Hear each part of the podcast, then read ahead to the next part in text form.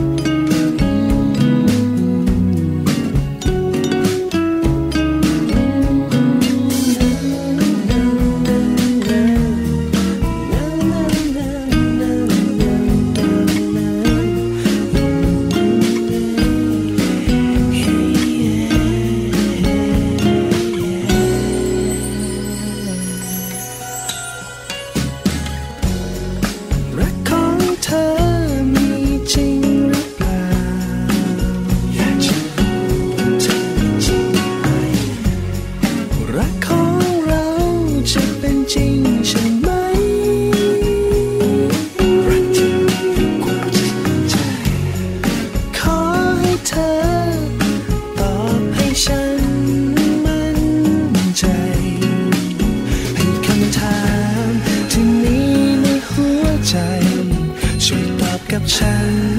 ว่าเธอคิดเช่น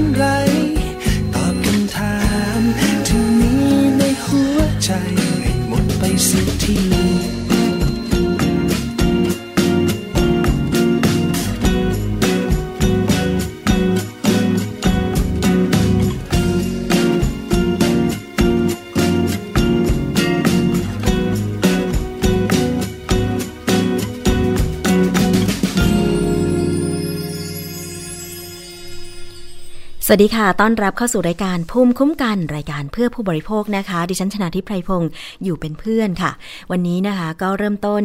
ด้วยเพลงที่มีชื่อว่า รักของเธอมีจริงหรือเปล่านะคะ อาจจะเป็นเพราะว่าช่วงนี้ก็อยู่ในช่วงเทศกาลของความรักค่ะ วันวาเลนไทน์ใกล้ๆแล้วนะคะ คุณผู้ฟัง ไทยเราเองเนี่ยก็มีการรับเอาเอ่อเขาเรียกว่าธรรมเนียมนะคะวันสำคัญสำคัญ มาปฏิบัติในเมืองไทยหลาย ๆ วันด้วยกันถึงแม้ว่า วันวาเลนไทน์เนี่ยจะไม่ใช่ธรรมเนียมของคนพุทธ ไม่ใช่ธรรมเนียมของคนไทยก็ตาม แต่ว่าใครที่นับถือศาสนาคริสต์เนี่ยก็อาจจะมีความเกี่ยวข้องแล้วก็ได้ยินเรื่องนี้อยู่บ่อย ๆ นะคะ แต่เรื่องของการถือปฏิบัติ เกี่ยวกับเรื่องค่านิยมวันวาเลนไทน์เนี่ย นะคะ ก็คือการแสดงความรักที่มีต่อกันไม่ว่าจะเป็นการบอกรัก การให้ของขวัญ แต่ว่าในปัจจุบันค่ะ มันมีเลยเถิดมากไปกว่านั้น ก็คือเรื่องของความสัมพันธ์ ระหว่างหญิงสาวชายหนุ่ม ความรักแบบหนุ่มสาว หรือหนุ่มหนุ่มหรือสาวสาวอะไรก็แล้วแต่เนี่ยนะคะ มักจะแฝงมาด้วยเรื่องเพศ ซึ่งก็มีหลายภาคส่วนออกมา เสวนามาพูดกันเกี่ยวกับเรื่องนี้เหมือนกันนะคะ ก็คือ การป้องกัน ไม่ให้เกิดความผิดพลาดในเรื่องของเพศในวันวาเลนไทน์อะก็คือการมีเซ็กแบบไม่ได้ป้องกันอะไรก็แล้วแต่เนี่ยนะคะ แต่ว่าถึงอย่างไรเราคนไทยก็ยังรู้สึกดีๆ ใช่ไหมคะ เกี่ยวกับวันวาเลนไทน์ไม่แสดงออกความรักแบบหนุ่มสาว ก็แสดงออกความรักระหว่างคนในครอบครัว พ่อแม่ลูกก็มีนะคะ ดิฉันเองเคยได้รับของขวัญวันวาเลนไทน์เป็นช็อกโกแลต แต่ไม่ได้จากคนรักนะคะ เป็นจากเพื่อนร่วมงานท่านหนึ่งที่เป็นดีเจดังเลยทีเดียวนะคะ เอ่ยชื่อก็ได้ก็คือคุณหัทยาเกษสังข์ คุณหัทยานับถือศาสนาคริสต์นะคะ แล้วก็ปีนั้นเป็นปีที่เซอร์ไพรส์มาก ๆ เลยทีเดียวนะคะ ก็คือเป็นธรรมเนียมว่าอย่างเป็นวันวาเลนไทน์อะไรอย่างเงี้ย มักจะมอบของหวาน มักจะมอบของขวัญสิ่งดีๆ ให้กับคนรอบข้าง ไม่เฉพาะคนรักเท่านั้น ถือว่า นี่เป็นอีกหนึ่งเรื่องนะคะ ที่หลายคนรู้สึกประทับใจเกี่ยวกับวันวาเลนไทน์สำหรับเด็กๆค่ะ ในช่วงที่เราเรียนประถมมัธยมเนี่ย หลายคนก็ไปซื้อสติกเกอร์รูปหัวใจมาติดให้กับเพื่อนๆ ทั่วห้องเลยก็ว่าได้นะคะ อันนั้นเป็นความรักแบบเพื่อนๆ แสดงออกซึ่งความรู้สึกดีต่อกัน อันนั้นมันก็ดีนะคะ แต่ว่าในปัจจุบันนี้ค่ะ ก็ยังมีเรื่องของการซื้อของขวัญแบบอื่นๆที่ไม่ใช่เฉพาะสติกเกอร์ ไม่ใช่เฉพาะดอกไม้ มันจะมีอย่างอื่นอีกด้วย เพราะฉะนั้นเนี่ยวันนี้ค่ะ รายการภูมิคุ้มกันของเราก็เลยได้ส่งผู้สื่อข่าว ไปสำรวจพฤติกรรมผู้บริโภคในวันวาเลนไทน์ว่าเขามีแผนที่จะจับจ่ายใช้สอยในช่วงนี้อย่างไรบ้าง สินค้าอะไร ที่เขาอยากจะซื้อและในส่วนของผู้ประกอบการโดยเฉพาะร้านดอกไม้ ไปดูกันซิว่าช่วงวาเลนไทน์ปีนี้ราคาช่อดอกไม้ จะแพงขึ้นหรือไม่นะคะ คุณผู้ฟังไปติดตาม เรื่องของวันวาเลนไทน์ค่ะ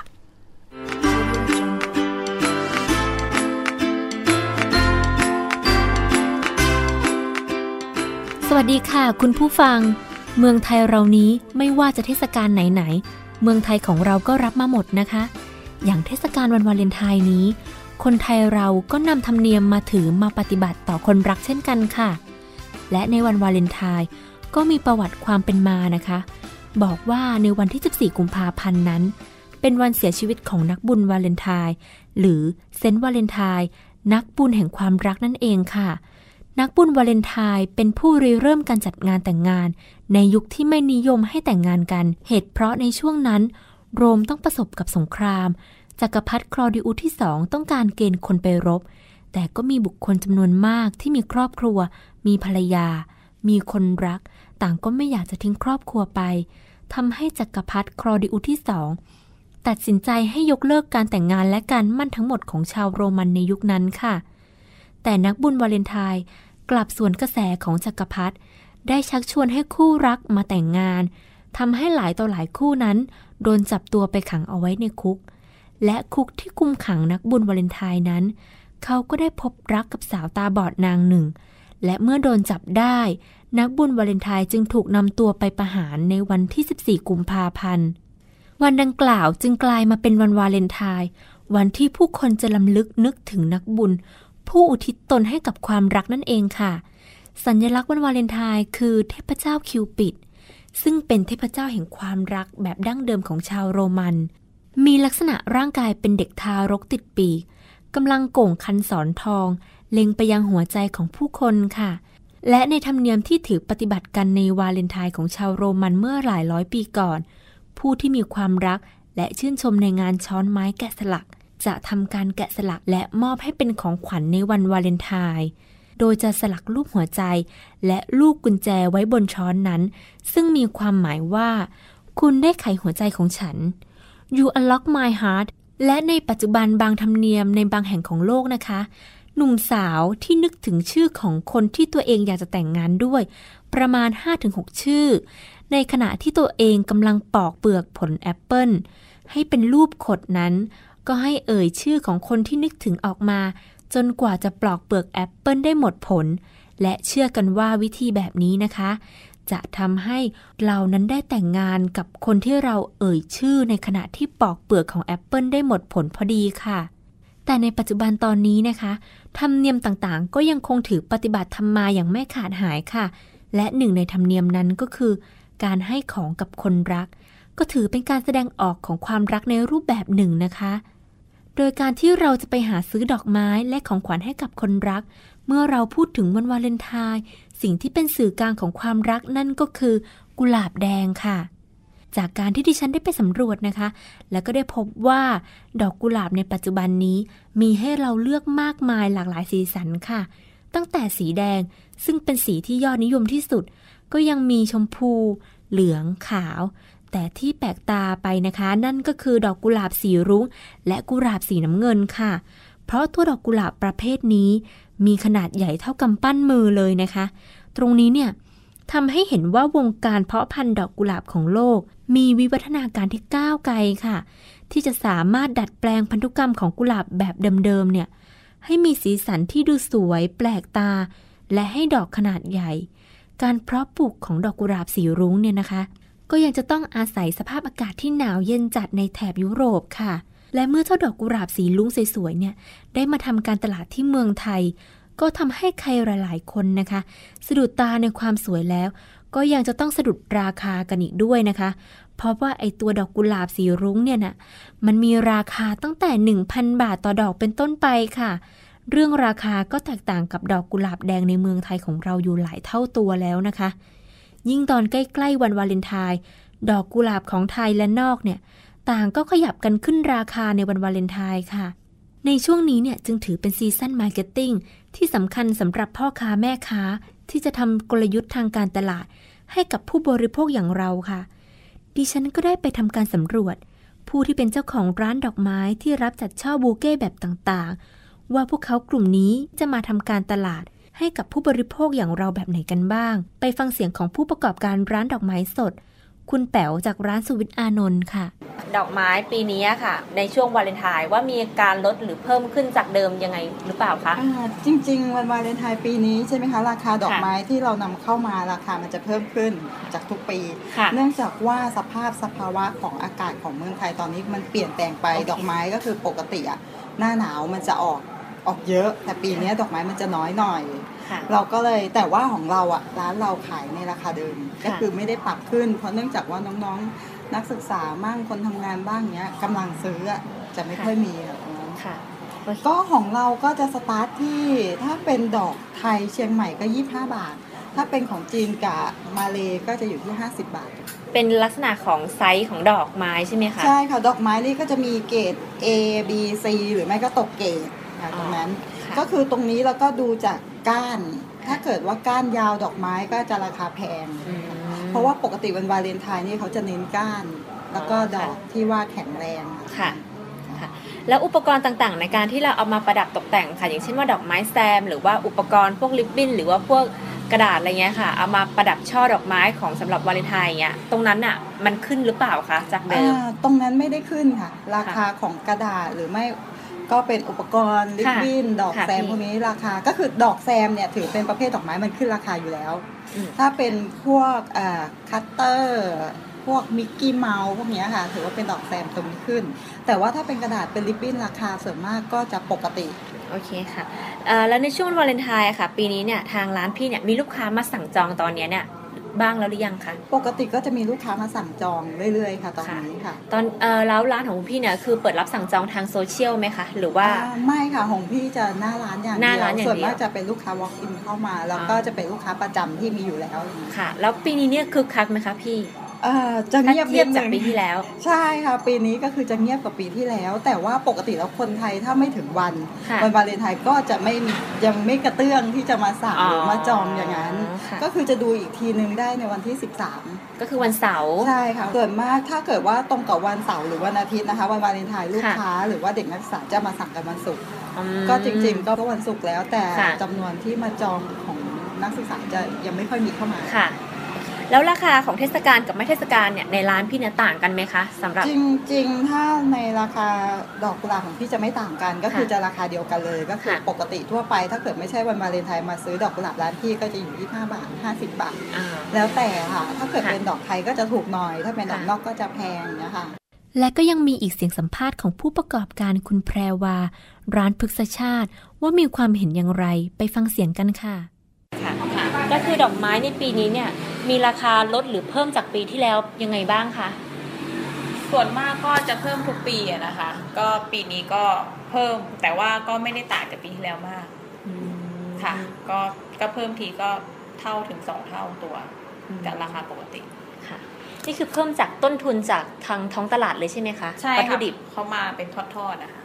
ตั้งแต่สวนพ่อค้าคนกลางเจ้าของ แล้วก็มาถึงตลาดร้านไปเราถึงเราก็คือทุกทอดก็คือเพิ่มมากันหมด เพิ่มเนี่ยคือเพิ่มจากเออราคาจากเทศกาลหรือเปล่าคะก็คือเป็นเพราะเทศกาลวันใช่วาเลนไทน์หรือเปล่าคะใช่ค่ะอืมเพิ่มนี่ขึ้นมากี่เท่าตัวคะก็คุปณระแพรมาณวหนึ่งถึงสองเท่าอะค่ะหนึ่งถึงสองแล้วแต่เท่ดอกไม้เกรดเกรดของดอกไม้ด้วยโอเคค่ะค่ะแล้วอุปกรณ์ตกแต่งของในช่อดอกไม้เนี่ยค่ะ ตรงนี้เนี่ยมีส่วนที่ทำให้มันแบบราคาเพิ่มขึ้นไหมคะ ถ้าเป็นพวกกระดาษอะไรพวกนี้ค่ะจะไม่ไม่ค่อยมีผลอ๋อสิ่งที่มีผลคือดอกไม้เป็นชนิดเดียวตัวใช่ดอไหมกคะไม้สดค่ะค่ะ ดอกไม้นี่คือแบบว่าทุกดอกเลยไหมคะทุว่ากดอกทุกประเภทเลยใช่ไม่เฉพาะกุหลาบก็คือ ทั้งดอกแต่งดอกอะไรพวกนี้ก็ขึ้นหมดเลยอ๋อเพราะเขาถือว่าใช้ประกอบกันอ๋อโอเคค่ะอืมแล้วในช่วงวันวาเลนไทน์เนี่ยร้านของคุณแพรวเนี่ยเอ่อมีลูกค้าเนี่ยสั่งจองสินค้านะตอนเนี้ยเนี่ยไปแล้วหรือยังคะ มีบางส่วนค่ะอ๋อแต่ว่าถือว่าน้อย เพราะว่าถ้าเปรียบเทียบจากหลาย ๆ ปีหรือปีที่แล้วเนี่ยค่ะแต่ปีที่แล้วก็ก็พอๆกับปีที่แล้วเพราะปีที่แล้วก็วันเสาร์อ๋อปีนี้วันอาทิตย์ค่ะถ้าสมมติว่าคึกคักไหมคะคุณแพรวตรงกับเสาร์อาทิตย์จะไม่ค่อยอะค่ะอ๋อเพราะบางทีคนออกต่างจังหวัดกันเยอะอืมค่ะค่ะเอ่อแล้วลูกค้าของคุณแพรวเนี่ยส่วนมากแล้วเนี่ยจะสั่งจองทางเอ่อ ทางโซเชียลมีเดียหรือว่าทางโทรศัพท์ หรือว่าเข้ามา walk in ที่ร้านเลยค่ะ ส่วนมากจะเป็นโทรศัพท์กับ walk in เข้ามาอืมคือร้านของคุณแพรวได้เอ่อเปิดทางโซเชียลไหมคะ มีค่ะมีแต่ว่าบางคนเขาก็ดูรูปแล้วก็เน้นโทรมามากกว่าอ๋อโอเคค่ะค่ะ แล้วราคาในเทศกาลนะคะ กับไม่ใช่เทศกาลเนี่ยค่ะ ของร้านคุณแพรวเนี่ยที่ได้แบบจัดขึ้นมาแล้วเป็นช่อดอกไม้สวยๆเนี่ย อันนี้คือปรับขึ้นมาไหมคะ ราคาจากเดิมเนี่ยค่ะ ก็คือปกติเราขายตามราคาตามดอก ก็คือออดอกหนึ่งเนี่ยเรารวมห่อให้เสร็จเลยค่ะ ก็คือลูกค้าจะได้ช่อเล็กช่อใหญ่ก็คือค่ะอยู่ที่จำนวนดอกไม้ คือเราห่อให้ฟรีอืมนะคะอันนี้นี่อยู่ที่เอ่อราคาประมาณเท่าไหร่คะก็มันรวมบวกกับดอกไม้อะค่ะถ้าสมมติว่าดอกกุหลาบดอกเดียวสองร้อยอย่างเงี้ยค่ะเราก็ห่อให้อืมสิบดอกสองพันก็คือค่ะค่าห่อเหมือนกับบริการให้ลูกค้าอืม แล้วณตอนเนี้ยค่ะมันเป็นเทศกาลของวันวาเลนไทน์นะคะ อันเนี้ยเนี่ยคุณแพรวได้มีเอ่อการเพิ่มขึ้นมาไหมคะไม่ไม่เพิ่มอะค่ะอ๋อเท่าถ้าเลทคือเท่าเดิมจากใช่ก็คือตามไปตามราคาของดอกไม้เลยอ๋อคือเพราะว่าเราเหมือนกับว่าบวกไปแล้วว่าดอกไม้ดอกหนึ่งนี่คือ ลูกค้าส่วนมากก็คือจะไม่ซื้อเปลือยอยู่แล้ว ก็จะก็คือต้องห่ออะไรอย่างเงี้ยค่ะ ค่ะ เราก็เลยบริการห่อให้เลยค่ะเสร็จเออแล้วเกิดถ้าเทียบกับเออวันวาเลนไทน์เนี่ยค่ะณช่วงปีนี้นะคะ กับปีที่แล้วเนี่ยคือคักต่างกันยังไงบ้างคะอืมมันคือตอนนี้ก็ยังไม่ค่อยเคลื่อนไหวกันมากอะนะคะค่ะเพราะคงเพราะด้วยว่ามันวันอาทิตย์ด้วยอย่างเงี้ยอืมแต่ถ้าเทียบกับหลายปีก่อนเนี่ย ถือว่าเงียบมาก เงียบมากเลยใช่ไหมคะค่ะเรื่องเศรษฐกิจมันแย่ ค่ะเมื่อก่อนนี่คือ ประมาณวันที่เก้าวันที่สิบนี่คือออเดอร์เต็มแล้วอะอ๋อโอเคค่ะ อ่าโอเคค่ะ ค่ะขอบคุณมากเลยนะคะ ค่ะ คุณแพรวค่ะ ได้ค่ะสวัสดีค่ะ เห็นไหมคะว่ามีการเตรียมพร้อมของร้านดอกไม้ ที่รอรับการจับจ่ายของผู้บริโภค ในช่วงเทศกาลวันวาเลนไทน์ค่ะ และในปีนี้ ดิฉันได้พบเห็นสินค้าและการบริการ ออกมาสร้างสีสันการตลาดเป็นจำนวนมากค่ะ นอกจากสินค้าแล้ว การซื้อดอกกุหลาบหรือของขวัญต่างๆ ก็มักจะมีราคาที่สูง เนื่องจากต้นทุนมีราคาแพงในช่วงเทศกาลวันวาเลนไทน์ผู้บริโภคอย่างเรานะคะ ก็ต้องคำนึงถึงการจัดจ่ายในช่วงที่มีความคึกคัก ในการซื้อของในช่วงเทศกาลวันวาเลนไทน์เช่นกันนะคะ เราฟังเสียงของผู้ประกอบการกันไปแล้ว เรามาฟังเสียงของผู้บริโภคที่เป็นนักศึกษากันค่ะ ดูซิว่าพวกเขาเหล่านี้ จะมีการจับจ่ายใช้สอยอย่างไรกันบ้าง ปีนี้จะซื้อของขวัญวาเลนไทน์ไหมคะ ซื้อค่ะ อย่างนี้เนี่ยซื้อให้แฟนทุกปีเลยหรือเปล่า ก็ซื้อทุกปีอะค่ะ ค่ะ อย่างนี้จะเป็นประเภทไหนคะ อย่างเช่น ดอกไม้ ของขวัญ ช็อกโกแลต อะไรเงี้ยค่ะ เป็นต้นไม้ดีกว่าค่ะ เพราะว่าดอกไม้มันเหมือนกับว่ามันจะเหี่ยวซื้อเป็นต้นไม้ให้ปลูกแบบมันจะได้โตขึ้นโตขึ้นทุกวันอะไรเงี้ยแทนใจอะค่ะ ค่ะ อย่างนี้เนี่ยมีงบในการตั้งเอาไว้ไหมคะว่าห้ามเกินเท่าไหร่อะไรเงี้ยค่ะ มีค่ะก็เน้นประหยัด มากกว่าแล้วก็บางทีก็อาจจะเน้นทำเองต้นไม้ที่เราปลูกเองอะไรเงี้ยแล้วก็ตกแต่งกระถางนิดหน่อยอย่างเงี้ยค่ะ แล้วปีนี้เนี่ยคิดว่าดอกไม้ดอกกุหลาบในท้องตลาดเงี้ยค่ะ ที่เราพบเห็นคิดว่ามันแพงไหมคะ คิดว่าน่าจะแพงนะคะ เพราะว่าช่วงเทศกาลเนี่ยมันมันจะแพงขึ้นทุกปีอะค่ะ แต่ละช่วงช่วงๆเนี้ยค่ะอ๋อซื้อครับซื้อทุกปีครับ ถ้าจะซื้อเนี่ยคิดว่าจะเป็นประเภทไหนคะอย่างเช่น ดอกไม้ของขวัญหรือว่าช็อกโกแลตอย่างอื่นอะไรเงี้ยค่ะเออจะซื้อเป็นของที่ระลึกครับ ที่สามารถเอาไว้ดูเวลาคิดถึงกันได้ครับ อย่างเงี้ยเนี่ยมีการจัดงบในการซื้อไหมคะ ตั้งเอาไว้อะค่ะ ก็ไม่เกิน 1,000 บาทนะครับ เราคิดว่าปีนี้เนี่ยดอกไม้ในวันวาเลนไทน์เนี่ยมีราคาสูงไหมคะในท้องตลาด คิดว่าสูงครับ เพราะว่าช่วงเทศกาลนี้จะแพงทุกปีครับ ปีเนี้ยค่ะจะซื้อของขวัญวาเลนไทน์ไหมคะ อ๋อซื้อค่ะ เราซื้อให้แฟนทุกปีเลยไหมอ๋อก็ไม่นะคะ คือแล้วแต่เป็นบางปีค่ะ ถ้าเกิดว่ามีเนื่องในโอกาสพิเศษอะไรนิดนึงค่ะก็จะซื้อให้โอเคค่ะ แล้วถ้าซื้อเนี่ย ต้องระบุไหมว่าเป็นดอกไม้หรือว่าเป็นของขวัญเป็นช็อกโกแลตอย่างอื่นอะไรเงี้ยค่ะไม่ค่ะไม่เราไม่ได้ระบุค่ะบางทีก็จะเป็นดอกไม้บางทีก็จะเป็นช็อกโกแลตแล้วแต่อ๋อโอเคค่ะ อย่างนี้เนี่ยมีงบในการจะซื้อไหมคะก็คือไม่เกิน 500 นะคะ ถ้าปกติทั่วไป แล้วอย่างนี้เนี่ยในปีนี้เนี่ยดอกไม้ดอกกุหลาบเนี่ยค่ะ มันมีราคาสูงมาก อย่างนี้เนี่ยคิดว่าวาเลนไทน์เนี่ยจะซื้อดอกกุหลาบไหมคะอืมก็ถ้ามันแพงเกินงบเกินกว่าที่เราจะถึงเนี่ยค่ะ ก็คงไม่ค่ะซื้อค่ะ อาจจะเป็นเปลี่ยนเป็นอย่างอื่นแทนอะไรอย่างเงี้ยค่ะค่ะ เราไปฟังเสียงของคนทำงานกันดูบ้างนะคะ ว่าเขามีความคิดเห็นอย่างไรกับเรื่องนี้บ้าง ปีนี้นี่จะซื้อของขวัญวาเลนไทน์ไหมคะ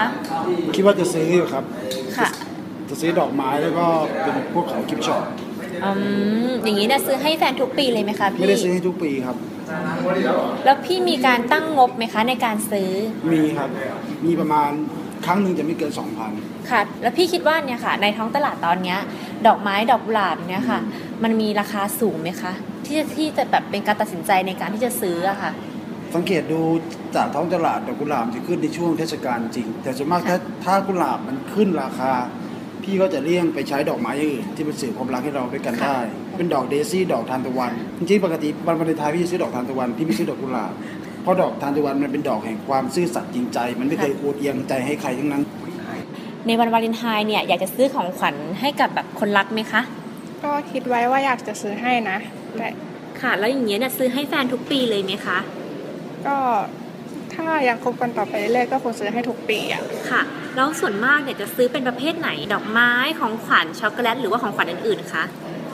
อยากจะซื้อให้เป็นแบบของขวัญที่แบบที่มันสามารถใส่ได้ เช่นนาฬิกาอะไรอย่างเงี้ยที่แบบอ่าเขาสามารถเก็บได้ค่ะติดตัวตลอด ค่ะ แล้วมีงบในการซื้อไหมว่าตั้งไว้เท่าไหร่อืมเราก็ตั้งไว้ประมาณ 2,000 ไม่ไม่เกิน 2,000นะถ้าเกินกว่าค่ะนี้มันจะสูงเกินไป ค่ะ แล้วปีนี้เนี่ยคิดว่าดอกไม้วาเลนไทน์เนี่ยแพงไหมคะ จากที่เห็นในท้องตลาดหรือว่าเห็นใน Facebook หรืออะไรอย่างเงี้ยค่ะ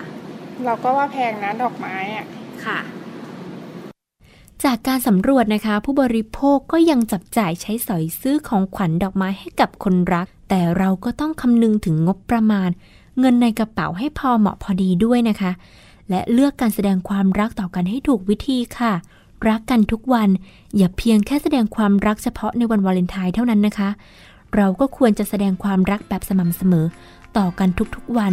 ก็น่าจะเป็นวิธีที่ทำให้คนที่มีคู่ มีความสุขในทุกๆวันของปีค่ะนิรมนเจียสารำนักศึกษาฝึกงานมหาวิทยาลัยกรุงเทพ รายงาน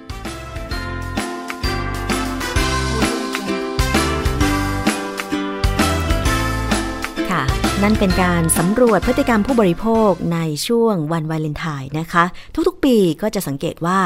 ข่าวเรื่องนี้จะมีการไปสำรวจ ไม่ว่าจะเป็นที่ตลาดค้าส่ง ดอกไม้สดขนาดใหญ่ของกรุงเทพอย่างปากคลองตลาด หรือแม้แต่ตามร้านค้าจัดช่อดอกไม้ต่างๆ อันนี้เราก็เลยนำมาฝากคุณผู้ฟังนะคะ จากเสียงของทั้งผู้ประกอบการร้านดอกไม้ แล้วก็เสียงของผู้บริโภค เอาเป็นว่าเอาไว้ประกอบการตัดสินใจ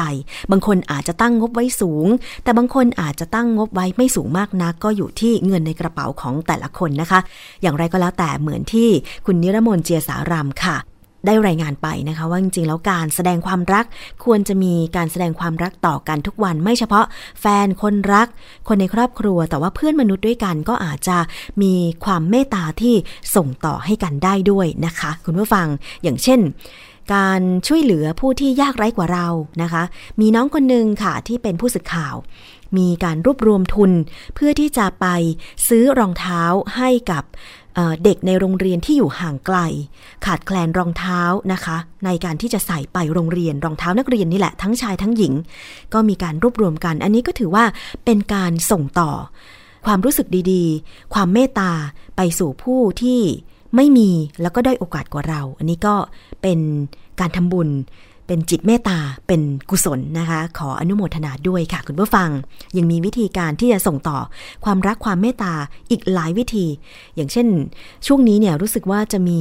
ข่าวการแชร์ คนที่เจ็บป่วยไม่สบายยากไร้ยากจนนะคะ ในต่างจังหวัดเยอะมาก หลายคนใช้ช่องทางนี้ในการทำบุญ อันนี้ก็อนุโมทนานะคะ เพราะว่าบางทีเนี่ย คือคนที่ไม่มีโอกาสจริง ๆ คือเขาไม่มีโอกาสเลย ไม่ว่าจะเป็นด้านอาหารด้านเครื่องนุ่งห่มยารักษาโรค เพราะฉะนั้นเนี่ยหน่วยงานในท้องถิ่นคนในหมู่บ้าน ถ้ามีการดูแลกันอย่างทั่วถึงสม่ำเสมอ มีการแจ้งข่าวไม่ว่าจะเป็นทางโซเชียลมีเดียซึ่งตอนนี้ก็ถือว่าทุกคนมีโทรศัพท์มือถืออันแสนฉลาดทำอะไรก็ได้นะคะเล่นสังคมออนไลน์ เล่น Facebook เล่น Line เล่น Instagram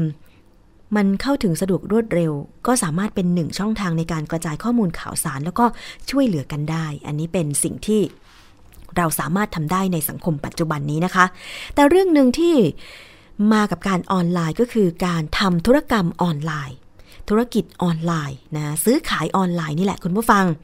อันนี้ก็มีทั้งเรื่องดีแล้วก็เรื่องไม่ดี แต่ส่วนมากที่มักจะเป็นข่าวก็คือ การซื้อขายออนไลน์ที่เป็นเรื่องไม่ดีก็คือ การหลอกลวงกัน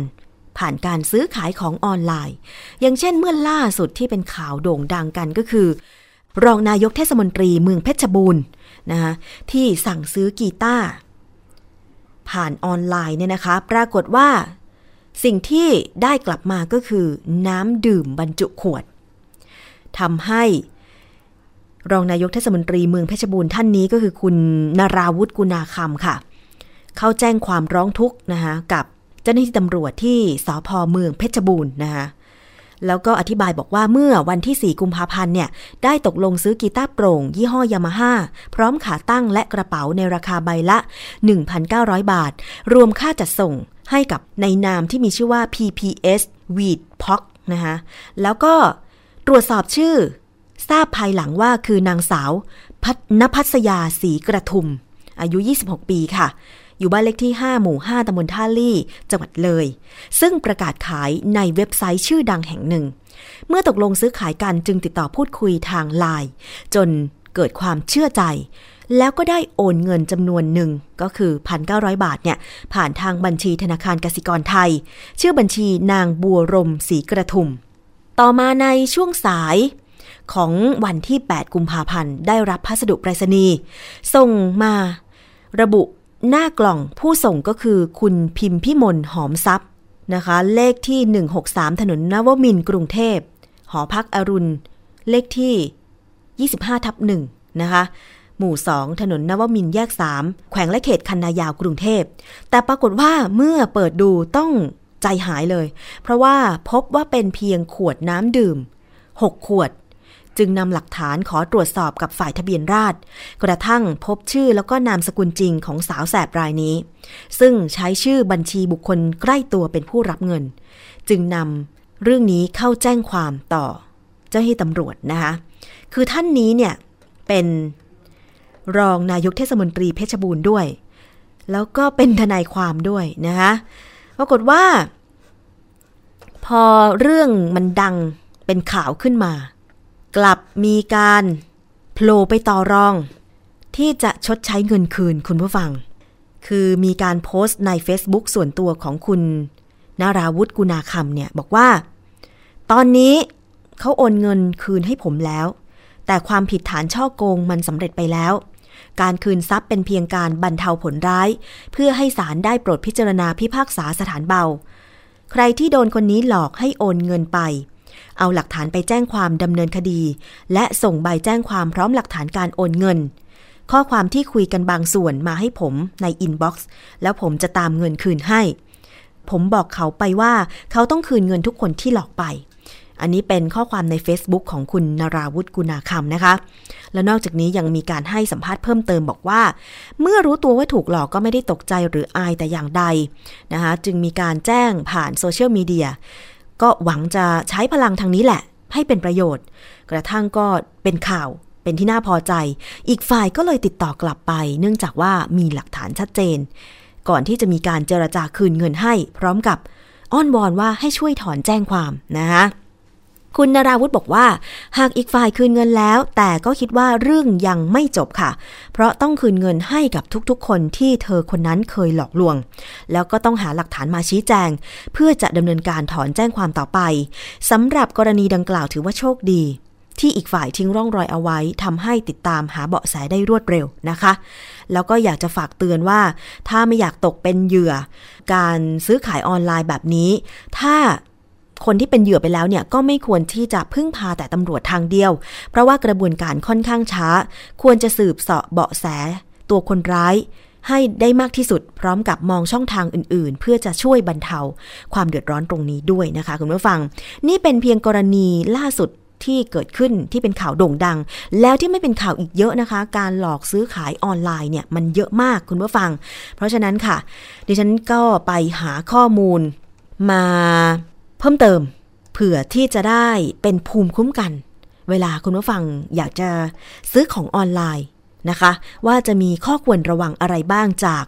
เว็บไซต์ค่ะ aripfan.com นะคะคุณผู้ฟัง คือวิธีการซื้อของออนไลน์ยังไงไม่ให้โดนหลอก เว็บไซต์ที่เราจะไปทำการซื้อขายออนไลน์เนี่ยต้องเป็นเว็บไซต์ที่มีคนรู้จักนะคะ ถือเป็นกฎเหล็กข้อแรกเลย ที่ต้องจำให้ขึ้นใจก็คือ เว็บไซต์ที่ลงประกาศขายของ ควรต้องเป็นที่รู้จัก หลายคนอาจจะไม่ได้ให้ความสนใจกับข้อนี้มากนัก แต่ถ้าหากคุณเป็นผู้ที่ชอบซื้อของออนไลน์เป็นประจำ คุณจะต้องรู้เลยว่ามันสำคัญมากๆ เพราะว่าถ้าหากเกิดเรื่องอะไรขึ้นมาแล้ว บรรดาเหล่าแอดมิน คนดูแลประจำบอร์ด แล้วก็บรรดาสมาชิกในบอร์ดนั้นๆ แหละ จะเป็นตัวช่วยแล้วก็เป็นที่พึ่งสำหรับคุณ ข้อควรระวังก็คือเว็บไซต์จำพวกจิปาถะเนื้อหารวมกันหลาย ๆ อย่าง แบบแทบจะจับต้นชนปลายไม่ได้เนี่ยเว็บไซต์เข้าข่ายเหล่านี้ จะนำพามาซึ่งคนหลากหลาย และเมื่อไม่มีเนื้อหาที่ลึกหรือแน่นไปในเรื่องใดเรื่องหนึ่ง ก็ยากที่สมาชิกในบอร์ดจะอยู่กันอย่างเหนียวแน่น หรือรู้จักตัวตนของกันและกัน หรือแม้กระทั่งกฎของบอร์ดก็จะใช้กรองคนที่อาจจะไม่น่าเชื่อถือพอได้ คือ ถ้าเป็นเว็บไซต์หรือบอร์ดที่ เกี่ยวข้องกับการซื้อขายออนไลน์เนี่ยก็มักจะมีนักช็อปเข้าไปรวมตัวกันมาก ๆ นั่นเอง เพราะฉะนั้นเนี่ย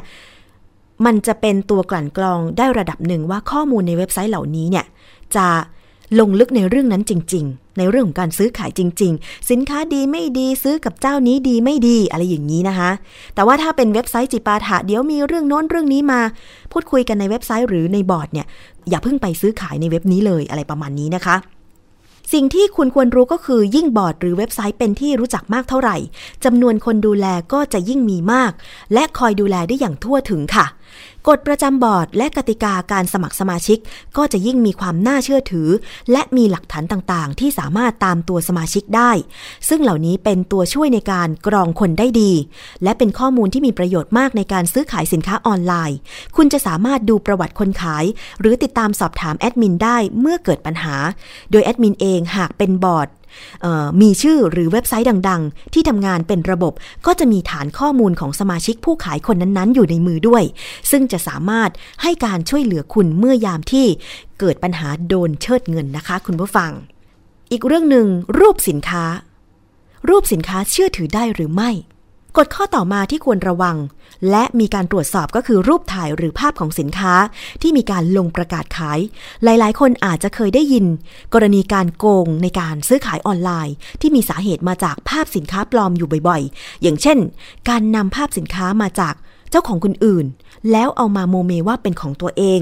และหลอกคนซื้อให้โอนเงินให้ก่อน สุดท้ายก็เชิดเงินหนีหายเข้ากลีบเมฆกว่าจะรู้ตัวอีกทีเงินของเราก็สูญหายไปแล้ว แล้วจะมีวิธีการอย่างไร ในการตรวจสอบรูปเหล่านั้นว่าเป็นรูปจริงนะก่อนอื่นต้องบอกนะคะว่าปัจจุบันเนี่ย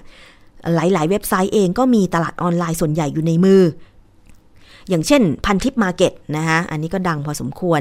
PDA แล้วก็ Overclock Zone อะไรประมาณนี้นะคะ ก็จะมีกฎกติกาในการโพสต์ภาพขายสินค้าโดยเฉพาะ มีกฎกติกาให้ปฏิบัติก่อนโพสต์ประกาศขายว่าอย่างนั้น ก็คือการเขียนรายละเอียดของผู้ขายนะก็คือชื่อ username หมายเลขโทรศัพท์ Line ID เป็นต้นนะคะลงบนกระดาษแล้วใช้ถ่ายคู่กับสินค้า เพื่อเป็นการยืนยันว่ามีสินค้าและเป็นเจ้าของของสินค้าชิ้นนั้นจริง ๆ ตรวจสอบโดยการดู username ที่ใช้โพสต์ต้องตรงกับ username บนกระดาษเป็นต้นค่ะ หรือในบางเว็บไซต์ก็อาจจะ มีผู้ขายหน้าใหม่ๆ ต้องการทำการยืนยันตัวตนก่อนที่จะโพสต์ขายสินค้าก็ต้องโพสต์ขายสินค้าในรูปภาพประกอบนะคะ คือต้องมีรูปภาพสินค้าของตัวเองที่ยืนยันว่า เออ เป็นหน้าของตัวเองก็ได้อะไรประมาณนี้นะคะ อย่างไรก็ตามค่ะวิธีการต่างๆ ข้างต้นเนี่ยก็ เป็นการยืนยันตัวตนได้แค่ระดับหนึ่งเท่านั้น แล้วเราจะมีวิธีอื่นที่สามารถตรวจสอบสินค้า ภาพสินค้าได้หรือไม่ วิธีง่ายๆ และรวดเร็ววิธีหนึ่งก็คือ การตรวจสอบที่มาของภาพโดยใช้ Google ค่ะ อาจจะเซิร์ชเข้าไปใน Google แล้วก็ไปตรวจสอบได้นะคะมันมีตัวอย่างวิธีการในเว็บไซต์ด้วย คุณผู้ฟังก็ไปอ่านดูนะคะคือมันเป็นภาพที่ อธิบายขั้นตอนต่างๆ ของการตรวจสอบสินค้าผ่าน Google ค่ะ อันนี้ค่อนข้างละเอียดนิดนึงนะคะเป็นขั้นเป็นตอน ลองคลิกเข้าไปดูนะคะ ราคาดี ราคาถูกควรระวัง อันนี้ของดีราคาถูกไม่มีนะคะ คุณผู้ฟังบนโลกใบนี้ เป็นข้อเตือนใจนักช็อปได้เป็นอย่างดีค่ะ ถ้าคุณสังเกตว่าสินค้าชิ้นนั้นเนี่ยโอ้ดูดีมียี่ห้อเลย แต่ถูกประกาศขายในเว็บไซต์แบบราคาถูกจนผิดสังเกต ให้สงสัยไว้ก่อนว่า มันน่าจะมีอะไรที่ไม่ชอบมาพากล เพราะถ้าดีมันไม่น่าจะถูก และถ้ามันถูกส่วนใหญ่ มันก็มักจะไม่ดี หรืออาจจะไม่มีอยู่เลย สินค้ามโนไม่มีจริงนะคะ โดยเฉพาะอย่างยิ่งการซื้อขายในโลกออนไลน์ที่เราไม่ได้มีโอกาสไป สัมผัสจับต้องไปลองใช้สินค้าชิ้นนั้นจริง ๆ โอกาสที่จะเกิดหายนะกับเงินในกระเป๋าจึงมีไม่น้อย เพราะตามสัญชาตญาณของนักช็อป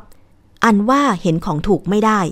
อยากจะกระโจนเข้าใส่เสียเหลือเกิน ซึ่งในหลาย ๆ ครั้งก็พลาดจนต้องมาเจ็บใจภายหลัง ต้องมีคติเตือนใจตัวเองนะคะ ของถูกและดีไม่มีในโลกค่ะคุณผู้ฟัง นอกจากนั้น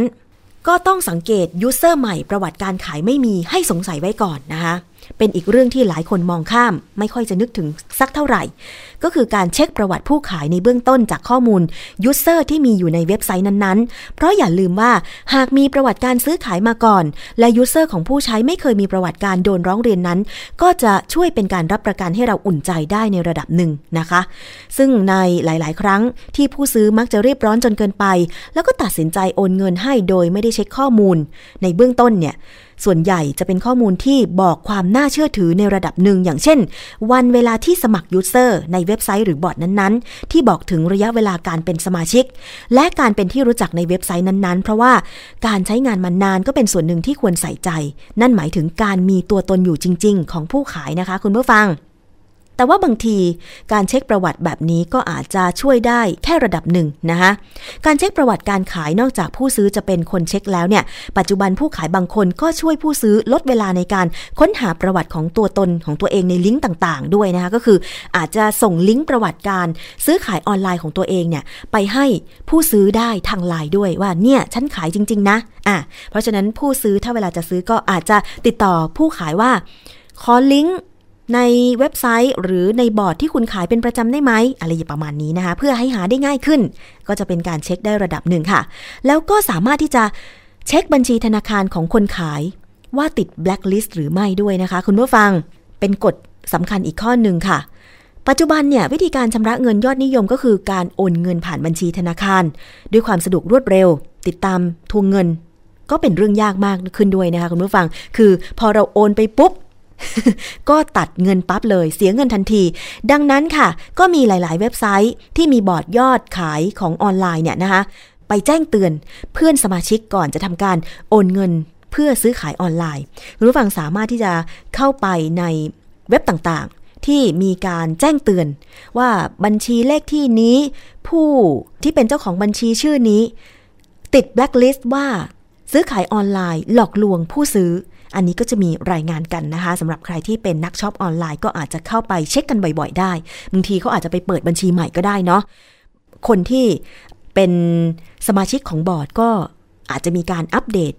กันอยู่เป็นประจำแล้วถ้าเรามีการตกลงซื้อขายออนไลน์กันแล้ว วิธีการสบายใจในการรับของก็คือนัดรับเองสบายใจกว่า ถ้าเป็นเขตเดียวกันอย่างเช่น ซื้อขายกรุงเทพปริมณฑลก็อาจจะรับเอง ได้เพราะว่าไม่ไกลใช่ไหมคะ แต่ว่าถ้าเป็นกรุงเทพต่างจังหวัด หรือว่าจังหวัดที่อยู่คนละภาคกันอาจจะยากหน่อย แต่ทั้งนี้ทั้งนั้นก็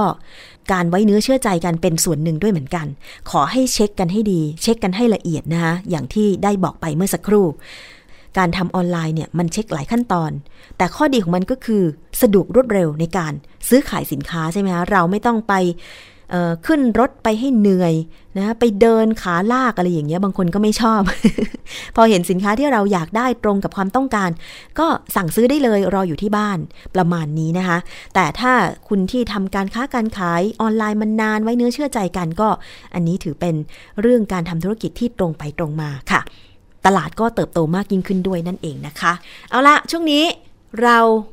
ไปต่อกันเลยดีกว่า ตอนแรกว่าจะให้คุณผู้ฟังได้ฟังเพลง มีข่าวอีกเรื่องหนึ่งที่น่าสนใจจากต่างประเทศนะคะ คุณผู้ฟัง เรื่องของอาหารการกินที่ประเทศฝรั่งเศสค่ะ มีการออกกฎหมายให้ซูเปอร์มาร์เก็ตนั้นบริจาคอาหารที่เหลือจากการขาย ให้หน่วยงานการกุศล และเกษตรกรนำไปเลี้ยง ซึ่งเป็นส่วนหนึ่งของการรณรงค์เพื่อแก้ไขปัญหาของเน่าเสียจากอาหารที่ถูกทิ้งอ่าสมาพันธ์ธนาคารอาหาร ของฝรั่งเศส แสดงความยินดีค่ะ ที่วุฒิสภาเห็นชอบกฎหมาย ห้ามซูเปอร์มาร์เก็ตทำลายอาหารที่เหลือจากการขาย และให้บริจาคอาหารเหล่านี้ให้กับหน่วยงานการกุศล และเกษตรกร เพื่อนำไปใช้เลี้ยงสัตว์นะเลี้ยงสัตว์ค่ะไม่ใช่เลี้ยงคนนะคะคือบางทีเนี่ยถ้ามันเพิ่งหมดอายุการขายไปก็อาจจะสามารถที่จะเอาไป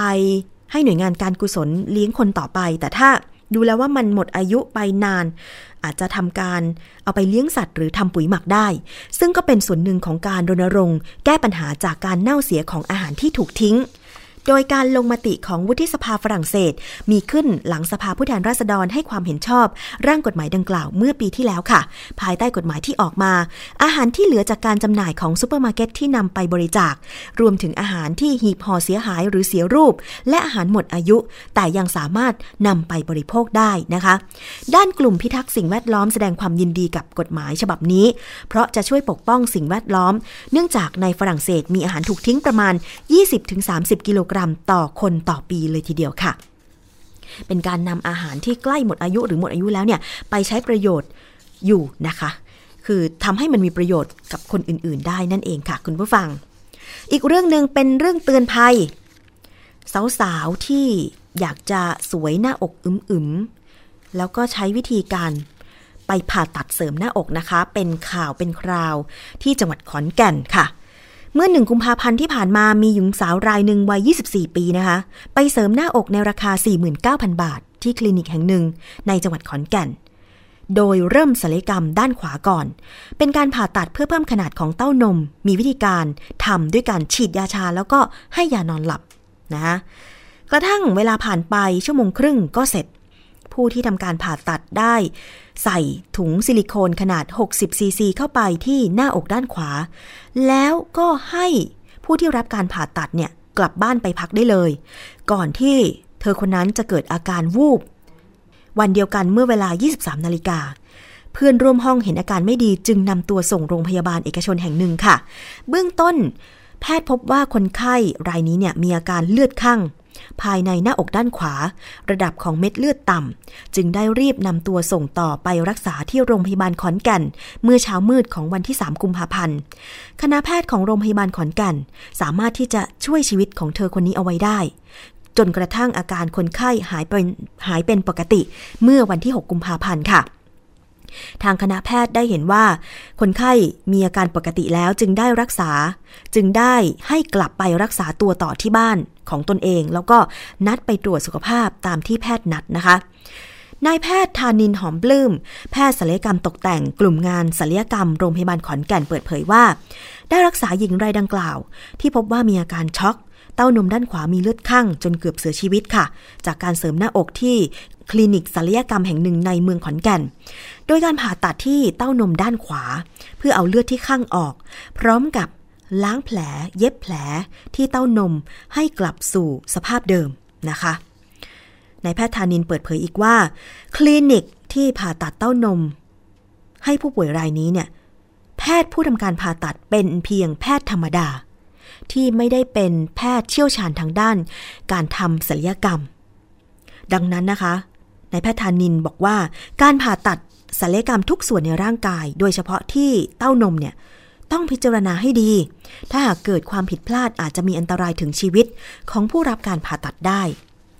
คุณผู้ฟังผู้บริโภคท่านไหนอยากจะไปทำศัลยกรรม ต้องไปปรึกษาแพทย์ แล้วก็ต้องดูด้วยว่า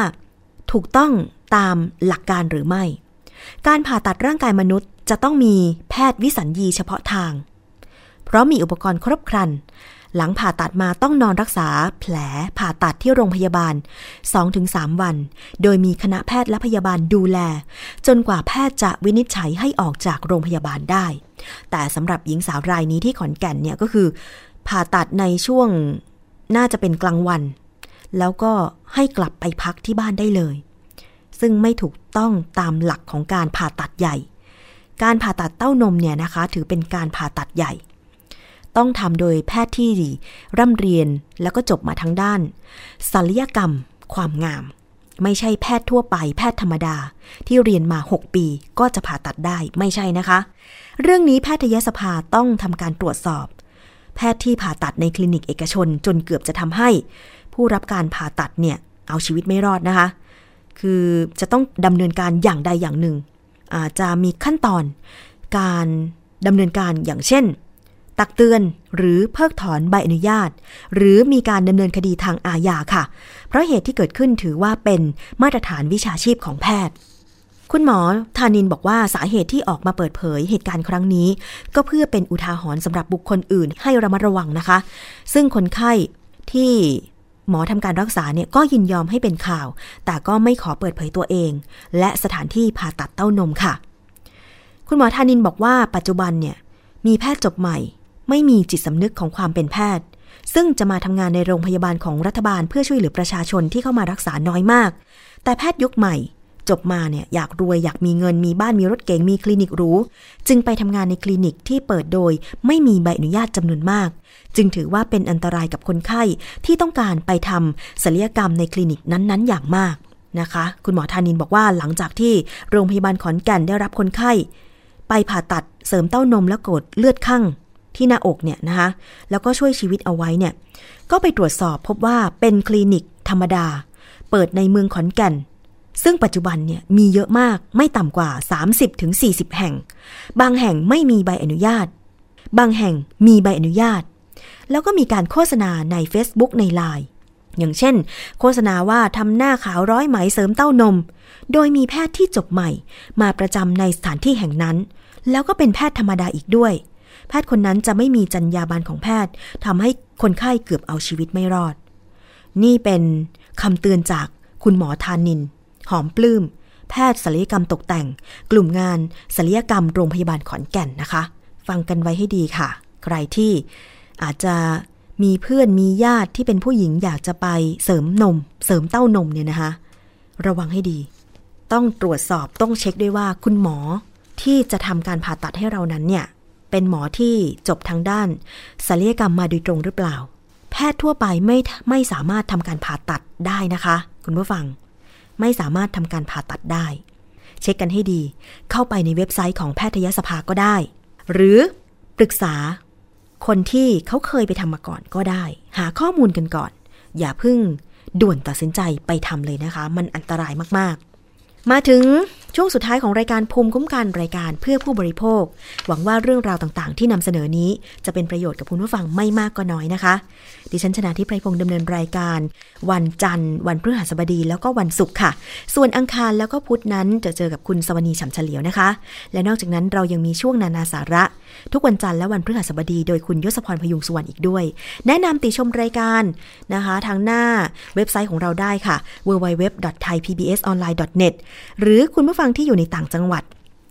สามารถรับฟังได้นะคะ ที่วิทยุชุมชน คนหนองหญ้าไซสุพรรณบุรี FM 107.5เมกะเฮิรตซ์วิทยุชุมชนปฐมสาคร จังหวัดสมุทรสาคร FM 106.25เมกะเฮิรตซ์วิทยุชุมชนคนเมืองลี้จังหวัดลำพูนค่ะ FM 103.75เมกะเฮิรตซ์วิทยุชุมชนวัดโพธิ์บัลลังก์จังหวัดราชบุรี FM 103.75เมกะเฮิรตซ์วิทยุชุมชนเทศบาลทุ่งหัวช้าง จังหวัดลำพูน FM 106.25เมกะเฮิรตซ์และวิทยุชุมชนคนเขาวงจังหวัดกาฬสินธุ์ FM 89.5เมกะเฮิรตซ์นะคะ วันนี้มีเพลงทิ้งท้ายค่ะ ก่อนจะไปพักทานข้าวเที่ยงกันนะคะ แล้วก็ดิฉันจะกลับมาใหม่ในวันจันทร์หน้า สวัสดีค่ะ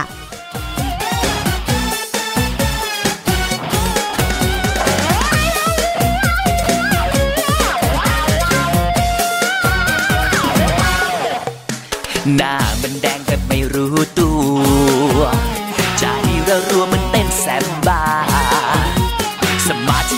เริ่มกระเจิงเมื่อเธอใกลเข้ามา ไม่น่าจะต้านทานไหวด่วนอันงคำลงจะไปไหนนาโอแม่งานดากินข้าวกินปลาหรือยัง ข้างนอกหนาว มีคนให้กอดยังหนทางก็เปลี่ยวจัง ให้พี่ระวังหลังให้ดีกว่า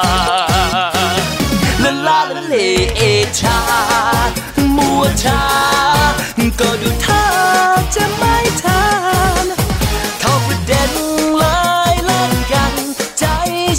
สั่นเมื่อเจอเธอก็ฉันเป็นห่วงห่วงห่วง กลัวว่า ใครจะมาทำร้ายเธอ อยากมีคนดูแลสักหน่อยไหมอะบอกให้เธอนั้นโดนโดนโดนใจอยากดูแลตั้งแต่หันมา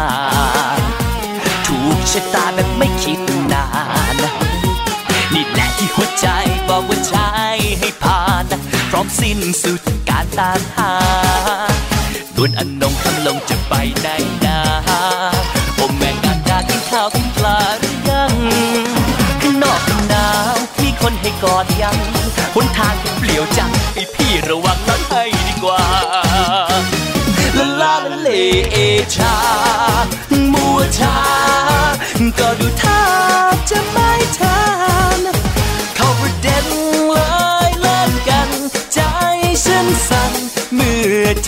อก็ฉันเป็นห่วงห่วงห่วง กลัวว่า ใครจะมาทำร้ายเธอ อยากมีคนดูแลสักหน่อยไหมอะบอกให้เธอนั้นโดนโดนโดนใจ เกราะป้องกัน เพื่อการเป็นผู้บริโภคที่ฉลาดซื้อ และฉลาดใช้ ในรายการ ภูมิคุ้มกัน